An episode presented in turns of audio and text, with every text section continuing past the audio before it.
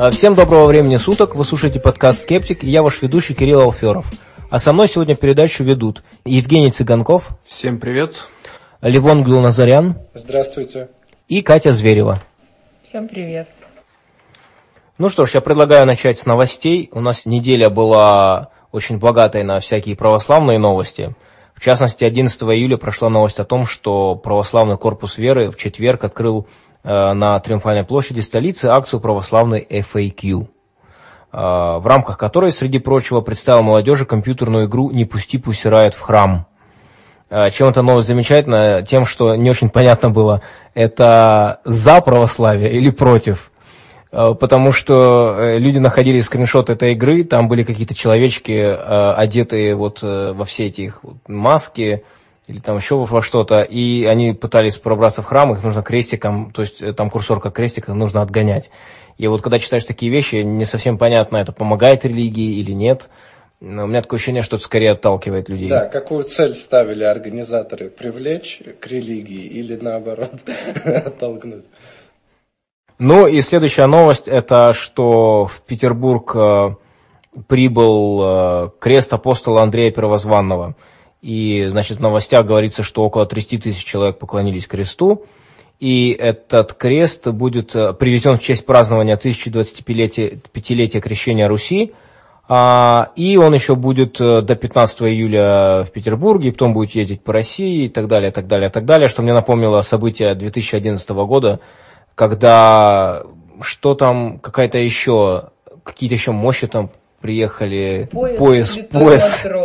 Да, вот и там э, люди стояли на набережной, все эти длинные очереди, э, и, конечно же, когда вот на все эти вещи смотришь, правда, с одной стороны, конечно, немножко есть такое ощущение средневековья небольшое, с другой стороны, э, все-таки меньше ощущения, чем после того ролика, когда я видел, как освещают ракеты, вот о чем мы говорили в прошлом выпуске. Это меня все-таки поразило больше.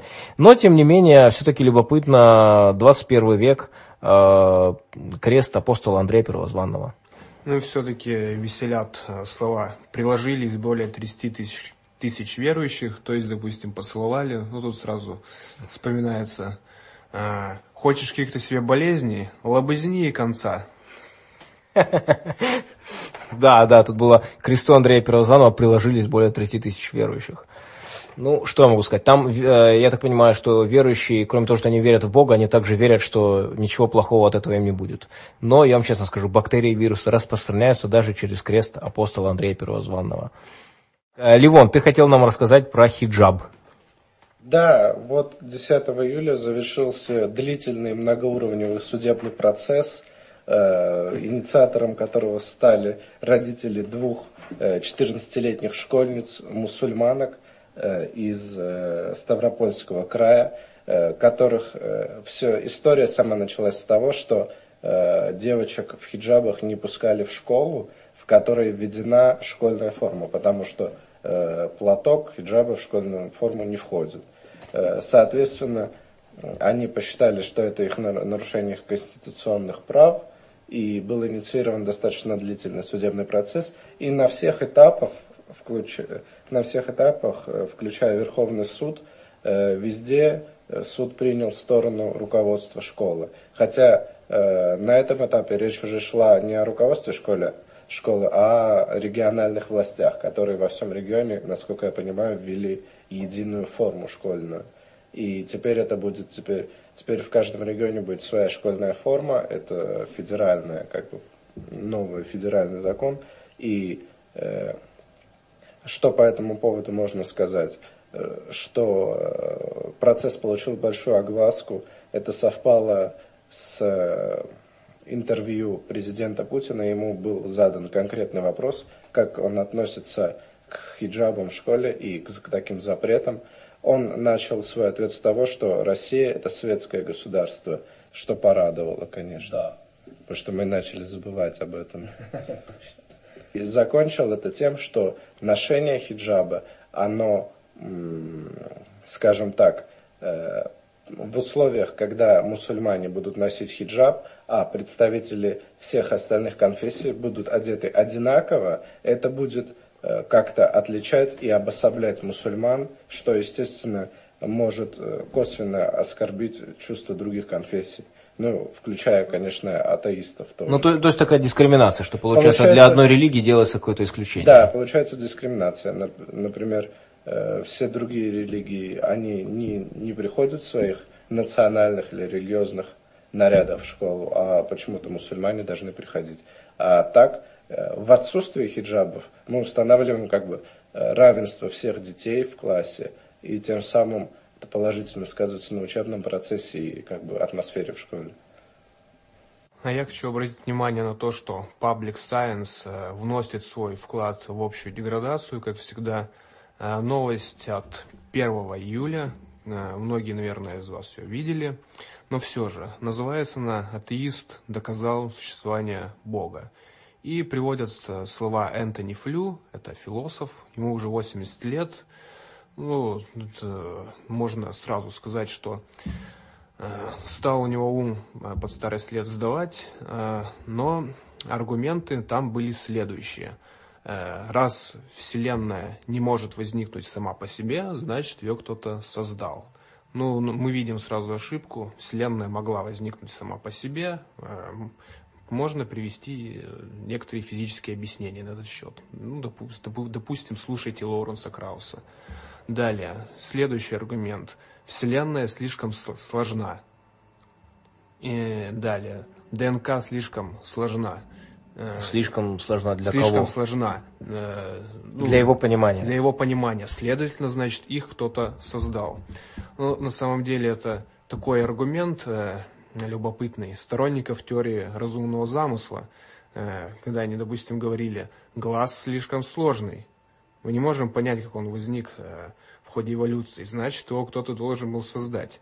Ну и в ходе судебного процесса, который шел в США, все им прекрасно показали, и сторонники теории разумного замысла э, потерпели поражение. Ну, даже, даже в более общем смысле, это просто аргумент от отсутствия воображения, от того, что мы не понимаем, как что-то могло быть создано, это не значит, что мы можем вставлять свою выдумку. Типа, я не знаю, как это работает, поэтому волшебство. Ну и чем э, это, эта заметка там совсем не порадовала, то, что в качестве эксперта э, выступал Акимов, э, известный псевдонаучный деятель, э, в этой новости 12 тысяч или больше лайков, что совсем-совсем не радует. Людей, подписанных на этот паблик, очень много. Я совсем недавно многих своих друзей оповестил о том, что желательно от паблика отписаться, потому что есть гораздо более информативные э, э, группы, посвященные науке, есть и посвященные конкретным наукам, есть и новостям научным. А здесь, конечно, очень много попадает желтой прессы, совершенно непроверенных источников. И я хотел бы еще немножко сказать по поводу Энтони Флю потому что в свое время это была очень значительная фигура в американском атеизме. Это такой философ, который разбирал очень много Библию, который писал о противоречиях, и он был очень а, таким а, глубоким мыслителем, и поэтому действительно, вот как Женя сказал, сейчас многие приходят к выводу, что это просто результат уже преклонного возраста, потому что то, какие аргументы, то, какие аргументы его убедили в существование Бога, не могли бы убедить его 20 лет назад, когда его ум был таким же острым, каким ум человека, статьи которого мы читаем вот за его авторством. То есть там ну, совершенно ясно, что это другой человек уже говорит какие-то вещи. Ну, а я хотел бы рассказать э, по поводу э, одного сайта, который обещает э, волшебное исцеление. Обнаружил я этот сайт э, э, недавно, хотя видеоинструкцию по этому сайту я слышал давно. И я, это такое, скажем так, я расскажу, как этот сайт работает, и затем окажется, что это, в общем-то, довольно старая идея, которую облекли в новую форму. Э, идея такая. Вы смотрите видео, где вам говорят о том, что лекарства вам больше никогда в жизни не понадобятся. И видео так и называется. Э, лекарства больше не нужны. Что-то такого рода, на YouTube он есть. Не забываем, что YouTube это библиотека тайного знания, поэтому пользуемся. Вот. И, значит, там э, говорится следующее, что вот есть такой сайт, который позволяет сделать следующее. Вы загружа... регистрируетесь на сайте, э, затем вы выбираете лекарство, которое вам требуется – вставляете чистый диск в дисковод и жмете кнопку «Загрузить». И сайт загружает вам какие-то специальные излучения на этот диск. Затем вы на диск можете, диск достаете из дисковода через 12 минут ровно, там идет отчет.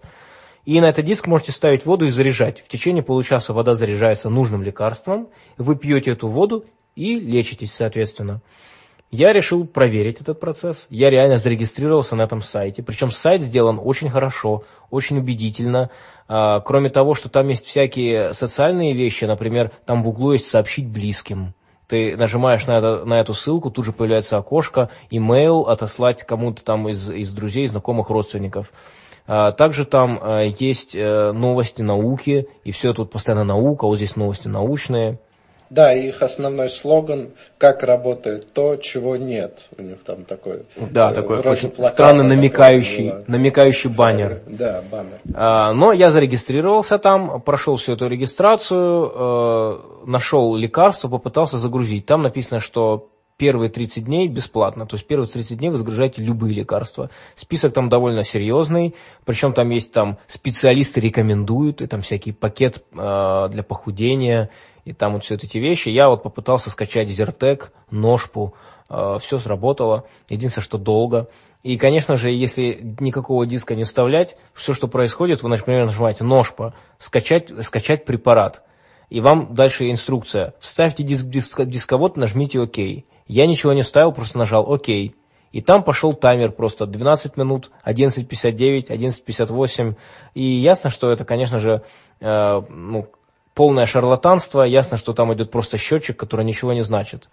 Но дальше я решил просто посмотреть, э, что, на чем все это основано. Потому что у них везде написано публикации, двойной слепой метод, 2000 клинических испытаний. Это, кстати, безумное число, это очень много клинических испытаний. Э, и, значит, я стал смотреть, и очень быстро стало все понятно. Там идут отсылки к Люку Монтанье, это ученый, который в свое время обнаружил СПИД, а, но при этом, к сожалению, где-то в 2004 году э, он э, опубликовал очень подозрительное исследование на тему памяти воды. И за это уцепились сразу гомеопаты. Исследование Люка Монтанье никто не смог повторить, и он сам больше его не повторял, и вообще стал от него открещиваться. Бывает, к сожалению, такое, что ученые немножко увлекаются, э, либо лезут не в свою область, либо просто начинают какие-то непроверенные данные делать из-за того, что, насколько, если я правильно понимаю, он же получил Нобелевскую премию за свои достижения. И у таких людей тем более вес увеличивается очень сильно, и поэтому очень всерьез воспринимается то, что они говорят. Хотя вот, но я повторю, что он сейчас открещивается от этих вещей, но гомеопаты ухватились за это дело, потому что память воды будет означать, что ага, гомеопатия работает. А гомеопатия это, как известно, идея того, что э, можно растворить какое-то вещество в воде, и чем больше оно растворяется, тем более оно и становится эффективным. То есть на самом деле концепция, которая противоречит ну, просто полностью тому, что мы имеем в доказательной медицине сегодня. И это фактически есть скрытая гомеопатия. То есть у них там есть научные публикации, у них там сделано хитро, у них там пять разделов, три раздела реальная наука, э, там какие-то там слабые излучения, вот смотришь там реально какие-то журналы, а дальше начинаются гомеопатические журналы, это очень большая индустрия, где там люди делают очень большие деньги, несмотря на то, что это полное шарлатанство, тем не менее, у них есть даже свои какие-то журналы, где они публикуются, какие-то свои там премии, награды, конференции – и, конечно же, как только дело дошло до, собственно, того, как, как, а как лекарство-то излечивает, будучи просто файлом в компьютере, там пошли статьи вот из этих гомеопатических журналов. А когда дело касалось того, э, как из их сайта попадает к вам на диск излучения, у них там был просто список патентов, что даже и доказательством не является, потому что патент не обязан быть полезным и даже работающим. Это вот только на вечные двигатели уже четко не принимают, а остальное принимают, да и кто будет там вдаваться в подробности. Я открыл патент, написано очень неудобоваримым языком, ничего не понятно, и никто там разбираться не будет. Да, и для регистрации патентов э, ничего, никаких особых сложностей не нужно. Во-первых, не обязательно изобретение должно приносить пользу, чтобы его запатентовать. Во-вторых, э, тебе не нужен образец в металле, и тебе не нужен, э, не нужен четкий, э, скажем так, производственный чертеж. Достаточно какой-то базовой компоновочной схемы и грамотного описания, как это будет работать. И тебе обязательно дадут патент на твое изобретение. И патент ничего не означает. Вот когда есть рабочий образец, который создается э, уже после того, как патент зарегистрирован, вот тогда может идти речь о том, чтобы изучать этот момент. И то до какого-то промышленного внедрения, как они, они внедрили практически в массовое, да, вот. Да, да. Э, ну, конечно же, от патента до внедрения это годы работы, изменений, доработок. И, э, в общем, патент не является доказательством или хорошим аргументом в этом плане. Это, не, это действительно никакое не доказательство, причем, как э, ты правильно говоришь, э, вообще вот вся эта медицина, это, как правило, годы работы. То есть, хотя очень часто хочется э, какое-то изобретение сразу пустить в практическое потребление, это редко бывает возможным, причем зачастую просто и непонятно, как это внедрить в массовое производство. Например, у каких-то препаратов может быть проблема того, как эти препараты доставить до нужного органа, например при лечении таких болезней, как раковые заболевания, это вообще одна из самых больших проблем. Как, например, какой-то препарат, который мы точно знаем, что он помогает, как его доставить к нужным клеткам и не повредить другие клетки. То есть это сами по себе очень большие проблемы, и все вот эти шарлатаны, они стараются Э, э, ну, они, конечно же, тоже говорят про годы работы, но реально получается, что получил патент в 2011 году, в 2013 году сайт уже и лечат от раковых заболеваний, и у них там есть специальный сайт, который вот посвящен их публикациям. Но, конечно, э, самое обидное, что не специалист в этом не разберется, человек, который не умеет критически мыслить, зайдет на сайт, и сайт выглядит очень убедительно.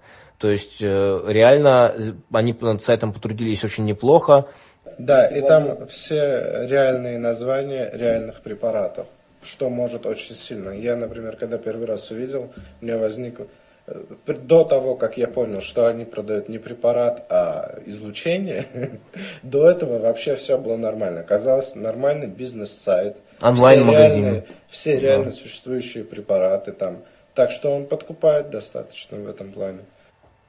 На самом деле это э, старое фричество, поданное в такой новой красивой обертке. Да, наверное, и в обертке-то не новой, просто в красивой обертке. Это на самом деле напоминает вот эти вот э, новые веяния, которые появились, э, когда появились технологии, например, берется какой-то прибор и якобы что-то излучение из какого-то четвертого измерения. Есть прям целые теории, которые все это рассматривают, люди, которые производят какие-то приборы, они в интернете продают их, показывают. Опять-таки, наш любимый YouTube, кладезь тайных знаний, и там можно найти а, производителей вот этих приборов, они вот прямо показывают вам прибор на видео, прям такой приборщик, там мигают какие-то лампочки, они говорят, вот это частота Земли, вот эта частота, которая улучшает спортивное ощущение. Если занимаетесь спортом, вы должны вот брать этот прибор, вот на вот сюда вот поворачивать, и тогда вот он будет работать. А здесь заряжайте воду. И такие вещи есть, это фактически У то же самое. есть патент. Белый, нормальный патент. Наверное, да. Там есть описание, что вот эта лампочка сразу в розетку втыкается, вот это мигать должна.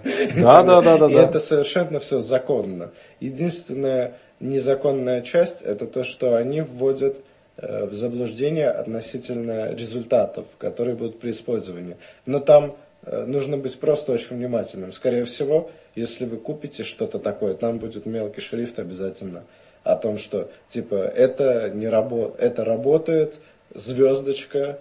Э, это не лекарственный препарат, например. мелким шрифтом нет, не работает. Ну, смысл будет такой примерно. Вообще это направление называется радионика. И такие сайты, посвященные радионике, они изначально были, естественно, в США, очень много таких сайтов в Германии, но сейчас я уже нашел сайты есть в России, где люди заказывают вот радионику, заказывают эти приборы. Причем, честно говоря, приборы смотрятся классно. Ты когда его видишь, тебе так и хочется его заказать, потому что э, единственная проблема, что он ничего не делает. И были даже по поводу радионики были судебные процессы в Соединенных Штатах, когда они на, вскрывали вот эти приборы, они же запрещали их долгое время скрывать, типа коммерческая тайна. И они скрывали, и там ничего не было, там была просто лампочка. И тогда они начинали говорить, ну вы понимаете, здесь да, только лампочка, но как бы это, это вот весь процесс, если вы верите, то вы подключаетесь к четвертому измерению, к пятому, к седьмому, и вот тогда что-то происходит. Но сайт, конечно, опасный, и вот я, я на самом деле написал им письмо, я им сказал, «А, друзья, вы могли бы написать вот исследование, очень интересно разобраться, вы могли бы в рецензируемых журналах выслать ссылки. Но я догадываюсь, что они дадут ссылки на вот эти все журналы. То есть это очень еще хитро. возник вопрос, если ты говоришь, что 12 минут, а они скорость закачки данных там у каждого конкретного пользователя не учитывают, что она может быть разной? Почему именно 12 минут? Это, это очень хороший вопрос, который я бы им тоже задал, но, скорее всего, я так понимаю, что она у всех одинаковая скорость, и что скорость зависит не от интернет-связи, а от чего-то еще. Но хотя это вопрос очень хороший. А, но они, с другой стороны, могут сделать так, что оно будет случайным образом подвисать, начинаться заново. Но вообще, если отключиться от интернета, скорее всего, счетчик продолжит идти, потому что если они это сделали просто на скриптовом языке, скриптовый язык не в курсе, ты в интернете или нет, он у тебя уже на клиенте. Поэтому, кстати, очень хороший способ продемонстрировать, что это не так. Может быть, стоит так сделать. Да, это грамотное замечание, конечно. А вот еще, допустим, если у них, мы увидели, что у них там есть обезболивающие препараты, это значит, что человек выпьет, его боль не пройдет, он так или иначе засомневается в этом, особенно если это, ну, если он знает, если он, допустим, принимал сильное обезболивающее, у него там нерв болит, да, он принимал сильное обезболивающее, оно через 10 минут действовало. Вот он попробовал это, это не будет работать, потому что плацебо на таком уровне не работает, когда у тебя сильная очень боль. Э, соответственно, он засомневается. А если, например, у человека диабет, и он заказал себе стакан инсулина, то он не успеет понять, что он может, допустим, я не знаю, сколько там, но дня три он точно не протянет на, без настоящего инсулина, я так понимаю. И он может не успеть разобраться, что это афера. В этом смысле можно им предъявлять, что они, в общем-то, в опасную игру играют. И инсулин не единственный медикамент, который может понадобиться вот прямо сейчас – и может иметь... Там у них есть противоаллергические, например. Да, а человек может задохнуться, у него гортань-то, ну, да, да, да, аллергия да. будет на внутренней поверхности гортани, он задохнется. Ну, как астма, аллергическая да. астма. А почему никто не хочет спросить, каким именно образом удивительным лекарство записывается на диск? Что это вообще такое? Это, это как, конечно, как понятно. потом э, заряжает воду и так далее это-то все, конечно, понятно. Я, единственное, что э, просто с точки зрения человека, который критически не мыслит, все это выглядит очень убедительно. И если он так по -по покликает на ссылку, он скажет, ой, ну какие-то статьи, какие-то слабые излучения, ну ладно. А, и они, я согласен с Ливоном, очень играют опасную игру, потому что, например, вот радионика, они четко говорят, ну, у вас там будут исполняться желания, вы будете чувствовать себя более как бы э, энергичным, более сильным. Они всегда подчеркивают, это не лечит ни от каких болезней. А тут люди вообще говорят, вот лечит от болезней. То есть вот этот сайт я считаю очень опасный и надо посмотреть, можно ли что-то по этому поводу как-то сделать. И, например, действительно, не нарушают ли они какие-то законы. Это непонятно. Если кто-то из слушателей а, в курсе, то посмотрите на этот сайт newfarm.ru. А, вероятно, действительно можно что-то сделать, и потому что реально сайт говорит о том, что он лечит болезни, а не о том, что он просто вас улучшает. Если вы скачиваете какой-нибудь преднизолон, извините, это конкретный препарат.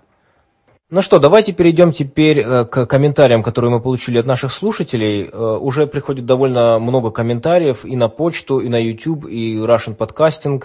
Но прежде чем ответить на конкретные вопросы, я хотел бы прокомментировать общую позицию, с которой я часто сталкиваюсь. Идет неприятие Википедии. То есть, когда идет ссылка на Википедию, очень часто, с другой стороны, э, возмущение, что это такое, Википедию может писать каждый. Я хотел бы сказать, что это не совсем верно, и люди, которые критикуют Википедию, как правило, просто не знают, как она работает. И Википедия работает очень похоже на то, как э, действует наука, то есть это распределенное независимое редактирование, причем редактирование, которое просто так вписать нельзя, потому что Википедия это не оригинальное исследование, а Википедия представляет из себя реферат. А реферат необходимо требует ссылки. Если в Википедии не предоставляется ссылка, то тогда выходит, э, любой человек может зайти и э, поставить значок нет ссылок, или там ссылка отсутствует такое-то количество дней. Есть даже ситуация, когда на всю э, статью написано, что статья под вопросом, там статья может быть удалена. И любой человек, который считает, что Википедия действует иначе, может попробовать, например, взять и в какой-нибудь статье отредактировать что-нибудь. Вот можете провести эксперимент прямо сейчас, зайти в статью, например, «Велосипед». Возьмите любое предложение, напишите там какую-нибудь чушь. И посмотрите, сколько времени это займет, и сколько это провисит там, и сколько времени займет исправление статьи. Да. Может быть, может быть, что вы просто обновите страницу, и там уже все будет возвращено. Да, а если вы будете часто это делать, вы вдруг заметите, что ваш IP забанен. Когда дело касается, конечно, статей, которые э, по каким-то известным темам, например, Альберт Эйнштейн, ясно, что там очень быстро будут исправлять. Если вы зайдете в какую-то тему, куда э, очень мало посещений, и тема на какую-то специфическую тему, действительно бывает, что э, в Википедии долгое время висит какая-то ошибка. Но, с другой стороны, э, э, вы можете сами это исправить, и, как правило, все равно руки доходят и до нее. Потому что как только происходит какое-то исправление в статье, это сразу же появляется у модераторов на главной странице. То есть э, каждый модератор может подписаться на новые исправления и видеть исправления в любой статье. А, ну, в общем, на самом деле суть следующая. Вам не нравится Википедия, критикуйте оригинальные работы, на которые там ссылаются.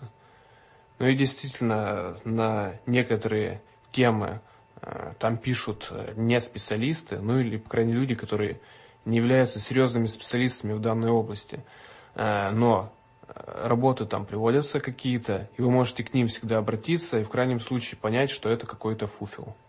Да, и когда мы ссылаемся на статью в Википедии, мы ссылаемся именно на реферативную статью, а не на исследование каких-то абстрактных э, чуваков, которые э, с нуля в Википедию просто написали свое исследование. Кстати, Э, такие ссылки на свои оригинальные работы, они удаляются в Википедии. И э, когда мы говорим, что мы прочитали в Википедии, это означает, что мы ознакомились со списком литературы, и мы прошли по ссылкам, которые приведены э, в статье, и увидели, что в оригинальном исследовании э, соответствует то, что написано в Википедии, соответствует тому, что написано в оригинальном исследовании и соответствует действительности. Поэтому нет смысла критиковать человека за то, что он ссылается на Википедию. Надо понимать, что если этот человек э, понимающий, он ссылается э, просто обобщенно, чтобы не диктовать вам список из 20 различных книг там, из сайтов. Он просто указывает вам на статью Википедии, где э, в конце грамотно расписаны все источники, из которых она взята. Ну да, иными словами, реферат. Короче, да. просто воспринимайте Википедию как реферат, но я любому человеку, который сомневается все-таки в том, что Википедия точна, предлагаю прочитать в самой же Википедии, есть статья «Ответ на критику по Википедии», эта статья тоже с ссылками. Там, в частности, приводится за 2004 год исследования, когда сравнивали энциклопедию Британику, по-моему, с Википедией, и обнаружили, что по многим э, разделам процент ошибок такой же, а по некоторым в Википедии процент ошибок даже меньше. А, безусловно, в Википедии есть какие-то свои особенности, в частности, какие-то темы рассмотрены лучше, какие-то хуже. Англоязычная Википедия, безусловно, лучше развивается, чем остальные. Какие-то тематики а, развиваются лучше, какие-то хуже. Это нормально, но это то, чем страдает любая энциклопедия. Вот, поэтому я хотел вот как-то вот эту тему закрыть, что если кто-то приводит в Википедию, это просто реферат. Это первый момент. А второй момент, э, хотелось бы ответить следующее. В дискуссиях очень часто наталкиваешься на отсылку к какому-нибудь ученому. В частности, я общался с человеком на неутихающую дискуссию про сексуальную ориентацию, которая продолжает э, на, в ЖЖ происходить у людей, которые на эту тему пишут, и мне пишут по-прежнему по поводу нашего четвертого выпуска. И, и он мне приводил ссылку на человека, который, как он сказал, является мировым специалистом по нейрофизиологии, со своей аксиоматикой.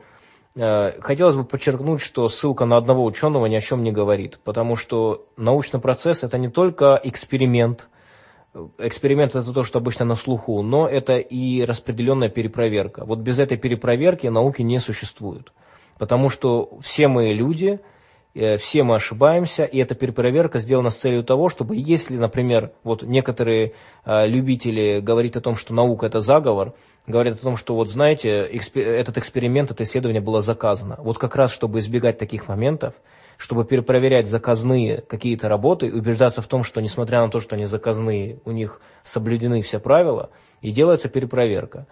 А, причем интересно, что я интересовался, какая мотивация может быть у ученых, чтобы делать эти проверки, потому что, казалось бы, вот есть какая-то лаборатория, они получают грант. Для этого нужно много и формальных требований каких-то проходить и вкладывать свои силы в это дело. Наконец получаешь деньги. Какой, какой смысл воспроизводить чужую работу?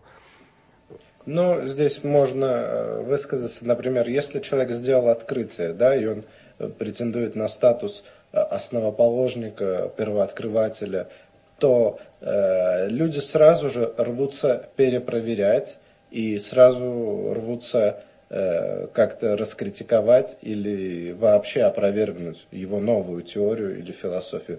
Э, какой их интерес? Естественно, они это делают не из ненависти к коллеге, а дело в том, что в процессе этой работы, в процессе опровержения и повторения вот э, предыдущих экспериментов, ты можешь э, открыть что-то новое. Есть еще интересный такой момент. Я разговаривал с человеком, который работает в прикладной э, области, в частности в ионосфере. Я задал ему такой же вопрос. Вот как по-вашему, вот какая есть мотивация? Потому что, с другой стороны, можно подумать, ну, не все хотят славы, оно надо мне всем этим заниматься, опровергать какие-то вещи.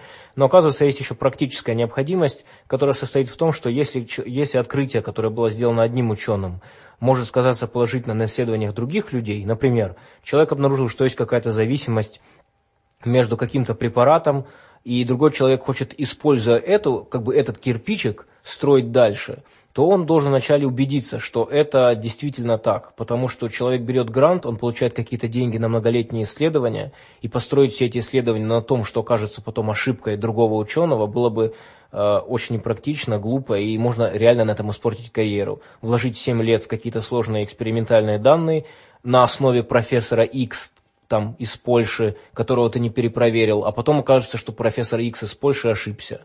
И все. И поэтому такие независимые перепроверки очень часто являются подстраховкой. Да, и в прикладной науке там может быть там может и не быть, например, независимой перепроверки. Просто, например, ты изобрел систему, которая позволяет экономить топливо. Вот ты и получил результат 20% прибыли, допустим, да, там, при любых, при тех же условиях. Тебе никто не возьмется брать на станке, вытачивать такое же оборудование и пытаться получить. Никто не будет этого делать. Но э, э, прикладное исследование, оно имеет коммерческое будущее. То есть в процессе работы у тебя будут все новые и новые образцы, которые также должны выдавать эти 20%. Потом у тебя будет первый образец заводской, который опять будет выдавать эти 20%. И потом у тебя будет массовое производство, где каждый образец из миллиона выдает результат, эти 20%. Таким образом происходит тысячекратная проверка. Э, то есть под это все была заточена теоретическая и математическая база, под, чтобы получить эту экономичность.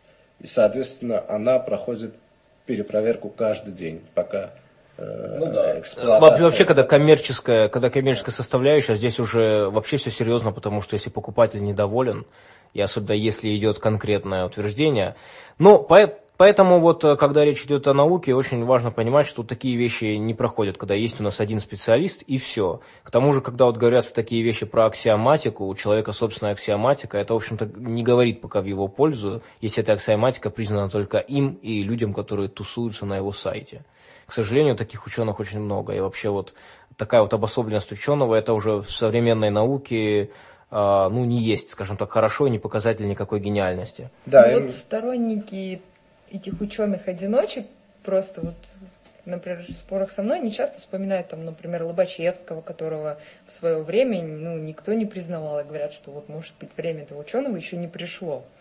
То есть он настолько нечто новое принес, да. что закостенелые умы не Ну да, да, вот именно так люди Но говорят. тут ответ довольно-таки банальный. Это нечто новое не должно опровергать э, все ранее полученные результаты, фундаментальные именно. Если человек, э, так скажем, выдвигает какую-то теорию, которая там напрочь противоречит тому, что мы уже знаем, это почти стопроцентная вероятность, что это просто ерунда. А если нет, то тогда все, что здесь можно сказать, что не специалист обязан сказать «я не знаю» пока он не слышал мнения других специалистов. То есть, предположим, что действительно есть какой-то ученый-одиночка, который пока что еще, его работы не признаны, он сделал какие-то статьи, написал, провел какие-то эксперименты, сделал какую-то работу, хорошо, все, что может человек в споре сказать, вы знаете, извините, вот пока перепроверок нет, пока я не могу ничего сказать, и человек, который употребляет этого, имя этого ученого как аргумент, не имеет этого права делать, потому что это еще пока не аргумент. Вот когда другие люди перепроверят, мы когда дискутируем, э, многие из нас не являются учеными, а если кто-то является ученым, то он специалист только в своей узкой области, и он зачастую все равно не может ничего сказать. Поэтому мы вынуждены полагаться на специалистов. И действительно бывают исследования, которые десятками лет не перепроверяются. Такие вещи случаются, особенно если исследование либо специфическое, либо, может быть, действительно никому не интересное, либо очень дорогое, разные есть причины. Поэтому в таких случаях, можно сказать, в принципе, можно и не отрицать теоретическую заслугу этого ученого в будущем, но и как аргумент она использоваться не может тоже. Ну, насколько я понял, эта тема со своей аксиоматикой, она возникла как раз из этих споров по сексуальной ориентации – насколько да. я понимаю, тебе ответили, когда ты предоставил кому-то ссылку из, Вики, из Википедии, что Википедию мы как бы не признаем. Не-не, кстати, это было не из этой дискуссии. Википедию я встречаю постоянно, причем даже среди скептиков. Ну вот, вот в, это, в этой дискуссии речь шла про сайт Sorcher, и э, вот мой оппонент говорил мне, что владелец ресурса Николай Петричук является одним из немногих специалистов в мире, достигшим понимания работы мозга и психических проявлений, имеющий свою личную базу аксиоматики, ссылка, и большое количество собственных статей по психическим проявлениям. А, и причем, опять-таки, все его ссылки в дискуссии были исключительно на сайт Scorcher.ru или на какие-то новостные сайты. И, честно говоря, когда читаю текст, вот стена текста идет, и идут какие-то утверждения по поводу того, что там правильно в биологии, чья версия ошибочная, ошибочная а чья нет. Вот когда там при этом нет никаких ссылок на реальные научные публикации в рецензируемых журналах, для меня это просто белый шум. Я написать могу тоже все, что угодно. Можно взять любую книгу фантастики, там тоже много страниц. Это ничего не значит. И вот я обратил внимание, что когда я пытаюсь разобраться в вопросе, вот меня интересуют реально только ссылки. Меня может интересовать какой-то краткий обзор по ссылкам. Вот посмотрите вначале здесь, это предварительное исследование, вот здесь клинические испытания. Это я не против, конечно, чтобы мне помогли и провели меня по этим ссылкам. Но если ссылок нет, то разговаривать об этом бесполезно. И э, мне вот делали замечания некоторые слушатели на тему того, что я очень категорично сказал по поводу сексуальной ориентации, что вот есть консенсус ученых, кто-то говорит, что нет. Может быть, я где-то сказал категорично, может быть и нет. Я сам, вот из того материала, что и есть, я и говорю. Этот материал доступен всем, а любые психологические теории, про которые мне говорят, я с удовольствием а, добавлю к обзору, но мне еще пока не дали ни одного источника на психологическую теорию, поэтому мне немножко странно читать вот сообщения от людей, которые говорят про одного ученого. Кстати, Николай Петричук, я Э, понятия не имею, кто это, и может быть это действительно очень крупный ученый, но на PubMed ни одной публикации не нашел по его имени, не нашел ничего ни в Google по первым ссылкам, никакого Николая Петричука, ученого не было, и в Википедии тоже что-то за специалист. Да, когда тебя обвинили, что ты сделал какие-то громкие выводы, не разобравшись, вот такая фраза была. Да, слушатель э, написал на наш email Esoteric Skepticism, именно который по подкасту, и он написал о том, что он сам человек неверующий, нерелигиозный, но вот его смутило, что вот зачем мы отвергаем сверхъестественное, так поспешно не разобравшись, может быть, не стоит. И здесь меня немножко удивила фраза «не разобравшись». Хотел сказать наоборот, «А почему вы не разобравшись, говорите нам, что мы не разобрались? Мы разобрались. А, и все дело в том, что мы, естественно, открыты любой информации. И, и, конечно же, стараемся разбираться. Если кто-то нам говорит о том, что бесконтактный бой, например, существует, и что бесконтактный массаж реален, э, мы открыты этой информацией. Но мы будем требовать демонстрации. Да, и вывод был сделан, как бы он был взят не с потолка, был проанализирован материал, правильно я говорю? Да, ну в большинстве да. случаев и да. В результате было обобщен просто какое-то какое сделано обобщение. Это не, не результат фантазии или какой-то работы нашего подсознания, это результат работы с документами, которые это реальные, э, с реальными исследованиями, публикациями официальными. Это не означает стопроцентную правоту. Это означает, что мы разобрались, потом сказали. То есть э, здесь нужно эти, эти два понятия разграничить. Мы не утверждаем абсолютную правоту или истину в последней инстанции, но мы утверждаем, что если мы говорим, мы немножко знаем в этом вопросе, достаточно, чтобы Ну да, я то есть совершенно не стесняюсь сказать, что вы знаете, я никогда не слышал о таком явлении, я разберусь. То есть если вы мне даете какую-то новую информацию, я с удовольствием разберусь. Но также нужно понимать, что вы говорите с людьми, которые реально интересуются этими вещами, критическим мышлением и все, что с ним связано и то количество материала, которое, э, наверное, каждый из нас уже прочитал и переработал по этой теме, настолько велико, что иногда человек присылает ссылку, думая, что это откровение, а мы уже и это, и что-то подобное этому уже в таком количестве видели, что мы сходу, даже не проверяя ничего, можем сразу отправить вас по каким-то ссылкам или просто сказать, что вы знаете, это неубедительно. И вы должны предоставить нам дополнительные данные. А я вот бы хотел сказать насчет этих слов, зачем так отвергать сверхъестественное – что тут э, подход неверный. Э, следует не постулировать э, бесконечное число сущностей и заниматься их опровержением постоянным, а наоборот заключить, что они не имеют места, пока для них нет никакой базы. То есть вы хотите в чем-то разобраться, начинаете делать какие-то исследования. Так, ну и мы получили довольно сложный вопрос. Написал слушатель по имени Светоч.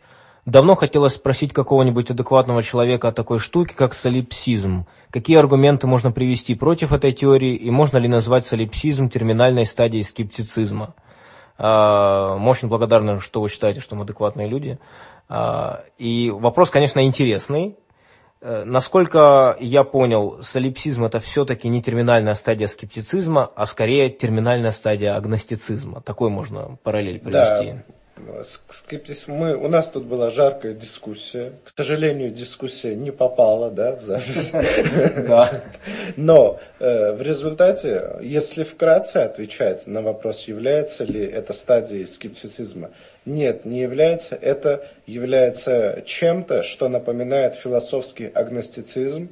Э, это философское такое вот, рассуждение о наших возможностях восприятия, об ограничениях восприятия, о том, насколько э, реально то, что мы воспринимаем. Однако скептицизм, он подразумевает научный метод.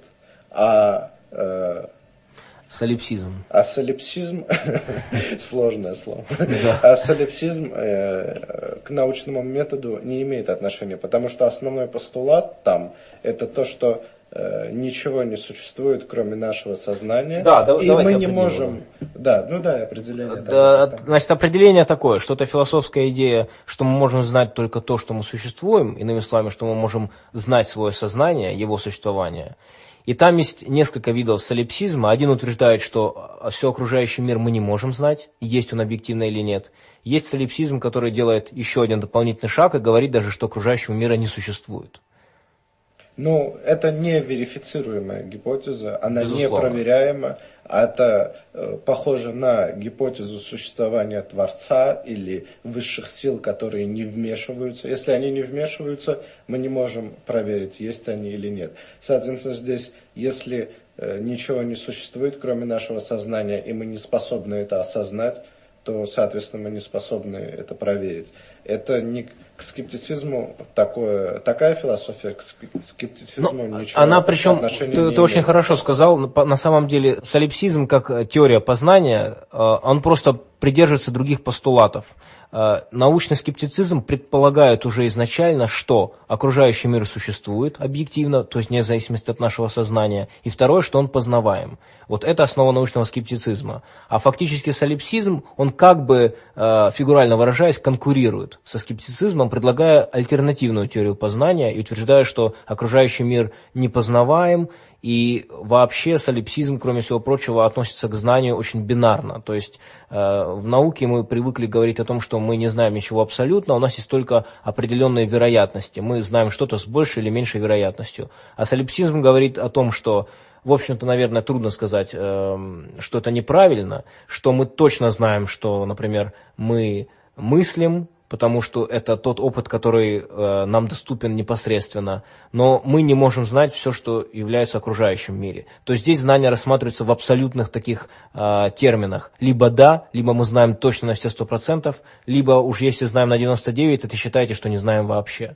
Все-таки в науке подход другой. Ну да, такая теория, она может быть интересна с точки зрения там, учебника по философии, но брать э, ее как бы на заметку и пользоваться в реальной жизни не представляется возможным. По крайней мере, это противоречит нашему кредо, что мы все проверяем. Если этого не существует, какой смысл проверять это? Какой смысл сомневаться или убеждаться в чем-то, если ничего не существует? Так что э, к, скеп, э, к скептическому мышлению, к э, научному методу и э, к научному подходу в бытовых вопросах э, неприм... Э, солипсизм неприменим. Да, я хотел бы напоследок сказать, э, что подход к солипсизму очень интересно у Дэвида Дойча. Это такой британский физик, э, который сказал следующее, очень интересный такой взгляд на солипсизм, что фактически это просто переиначивание что ли, придумывание другой терминологии того мира, который рассматривает ученый. Просто мы окружающий мир называем окружающим миром, а солипсист называет его своим подсознанием. Потому что солипсист не отрицает, что может познавать окружающий мир, который он просто считает порожден его сознанием. И, соответственно, солипсист может просто сказать, то есть его отличие от э, ученого будет просто в том, что он считает, что окружающий мир порождается порождается его подсознанием, его, самим его таким существованием, существованием его какой-то... А ученые просто предполагают, что окружающий мир существует. Но они могут в результате все равно приходить к каким-то конкретным результатам. Солипсист тоже понимает, что если он поднимет карандаш, и отпустит его, то карандаш упадет. Но просто солипсист считает, что это происходит в его мозгу, что это происходит в его сознании, а э, ученый, который придерживается э, скептицизма научного, он считает, что это окружающий мир, в котором объективные силы действуют, не зависящие от его сознания. И здесь преимущество ученого в чем? Что ученый может грамотно прогнозировать. Солипсист, он не имеет права делать прогноз, что карандаш упадет, потому что если э, ничего не существует, значит и базовых законов природы не существует. Соответственно, он не может э, сказать, что карандаш поведет себя под действием каких-то сил вот так. Да? Э, мы можем это, мы, которые нормально. Не, ну, солипсисты, в принципе, если человек солипсист, это не значит, что это э, неадекватный человек, ну, это может быть такая интересная философия. Да, нет, он может быть нормальным, но он не имеет права на прогноз тогда. Если он считает, что этого не существует, значит, в этом мире все возможно, э, и нельзя предсказать события. А в научном методе предсказание событий имеется в виду не, э, ну, да. не, не гадание, а именно прогнозирование научное, оно занимает э, одну из э, очень э, и в экспериментальной, и в теоретической науке это очень серьезный этап. Ну смотри, там было сказано так, может ли такая теория, как солипсизм, на самом деле просто философская позиция, угу. быть э, крайней стадии там, скептицизма. Да, да, терминальной стадии терминальная стадия агностицизма, но там был еще вопрос, какие аргументы можно при, провести против. И насколько а. я знаю, философы показывали внутреннюю противоречивость. Но я э, сходу не могу припомнить. А на самом деле аргументов, конечно, э, разные аргументы. Ну, мы они... пару привели сейчас. Да, мы пару привели, э, разные есть. Но я думаю, что когда теория не фальсифицируемая, любые аргументы все равно с трудом Да, это грамотный аргумент. Если человек, который спрашивал, если он предполагает, что, э, ну, то есть это разговор, разговор, в котором возникла эта проблема, он предполагает какую-то честность между собой, то э, это очень важный аргумент, что э, теория это не фальсифицируемая, следовательно, ее использовать нельзя.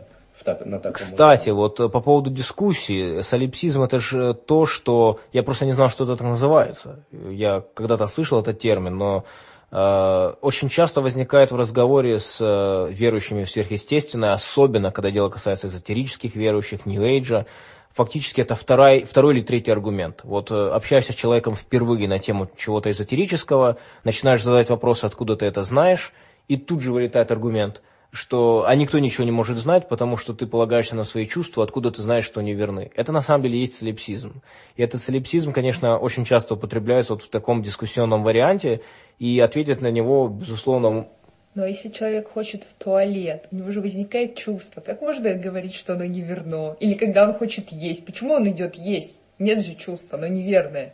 Да, но ты не можешь быть, э, ты не можешь быть уверена, что туалет существует. Может быть, это совсем другое. А Может, значит, там- туда не надо ходить. Пусть у них разорвется там мочевой пузырь, например, или умрут с голода, или от жажды. Зачем они идут и что-то делают, если у них есть сознание, которое может все? Они, просто... Они же напрягаются, Ну, это от такой этого. ответ можно, наверное, обобщить на то, что сами они из солипсизма не исходят в своей жизни. Они в ловушке собственных фантазий. Не могут. не Они могут сказать, они могут, дело в том, что они тут могут сказать, да, я в ловушке собственных фантазий, но и ты в ловушке собственных фантазий, ты не лучше. То есть солипсизм здесь А не попытка оправдать сказать, себя. А меня-то не существует. Это все твои фантазии. Он скажет да. Он скажет да. На этом разговор То есть э, закончится. э, солипсизм часто употребляется для того, чтобы привести человека к своему уровню. Я вот это, очень частая тактика. Я ни- ничего не знаю про мир, но и ты ничего не знаешь и не можешь знать. Короче, это грязный прием. Это грязный прием. Но просто я имею в виду, что по поводу того, какой на него дать ответ, я думаю, что то, что он, во-первых, не фальсифицируемый, и, во-вторых, вот то самое, что как раз сказал Дойч, чем интересен его вариант, что он говорит о том, что, собственно говоря, многие люди, я думаю, приходят интуитивно к этому ответу, что хорошо, предположим, что в окружающий мир это продукт твоего сознания, но ты же можешь изучать продукт своего сознания. Ты же согласен, что ты не можешь сейчас захотеть и полететь. У тебя явно это не получается. Значит, есть какие-то законы. Давай хотя бы изучать то, что мы можем изучить. Пусть это иллюзия. Пусть это иллюзия, хорошо. Но давай хотя бы изучить то, что у нас получается изучать. Я вижу, что солнце всходит каждый день. Что карандаш реально падает из раза в раз, вот он падает и все. Э, Для меня этого уже достаточно. Пусть я не знаю абсолютной правды. То есть я бы ответил как-то так. Это получается, что солипсисту нужно все законы, которые уже изучены и обобщены, ему надо их заново изучать. То есть ему надо самому себе каким-то макаром там, облететь Землю на воздушном шаре, чтобы доказать, что она не плоская, как ему кажется вот в данный момент, а что она круг. Ну, Но- А он все равно не убедится. Как только он отворачивается, земля сразу становится плоской. Вот э, Ну, Получается, он не может познавать даже собственную... Есть одна из, одно из возражений сознание. против солипсизма, что человек тогда должен обладать а, абсолютным знанием, и обучение невозможно. Ответ солипсиста – у меня есть подсознание, в котором все эти знания хранятся. Да, и обучение здесь было бы не нужно, потому что это твой Не мир, нужно, ты да. должен знать все законы. Ты же создал закон, значит, ты должен их знать. В общем, тема безумно интересная, мы Да. продолжаем нашу дискуссию, да, бесконечности. поэтому э, я думаю, давайте перейдем, может быть, э, к загадке. У нас, значит, в прошлом выпуске была загадка, которая звучала примерно э, следующим образом. Если мы возьмем весь ядерный боезапас, э, который у нас имеется в мире, и, собственно, устроим большой взрыв, то э, будет ли реальный вред нашей планете? См- Сможем ли мы ее, например, расколоть? Ответ на этот вопрос э, нет, не сможем. Э, Смотрим конкретный пример. Землетрясение в Индийском океане в 2004 году, значит, э, высвободилось 9650 гигатонн.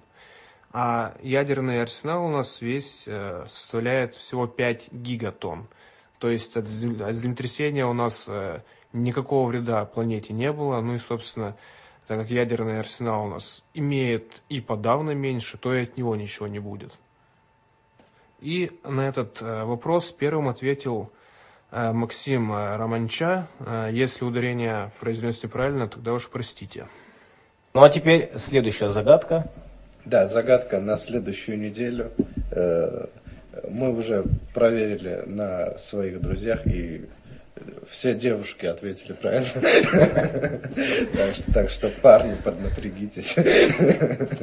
Хорошо, если мы в закрытой теплоизолированной комнате имеем работающий холодильник, и мы открываем дверцу этого холодильника, как изменится температура в комнате? Имеется в виду не в тот же самый момент, а какой он настанет, допустим, через Да, час. да, да, через Ну да, естественно, то время- есть в процессе. Да. Комната же теплоизолирована. То есть. Да, тепло из комнаты никак не, не выходит, да, и не поступает тепловая энергия. Я думаю, на этом можно подкаст завершить. И до встречи на следующей неделе. До свидания. Всего доброго. Спасибо, что были с нами.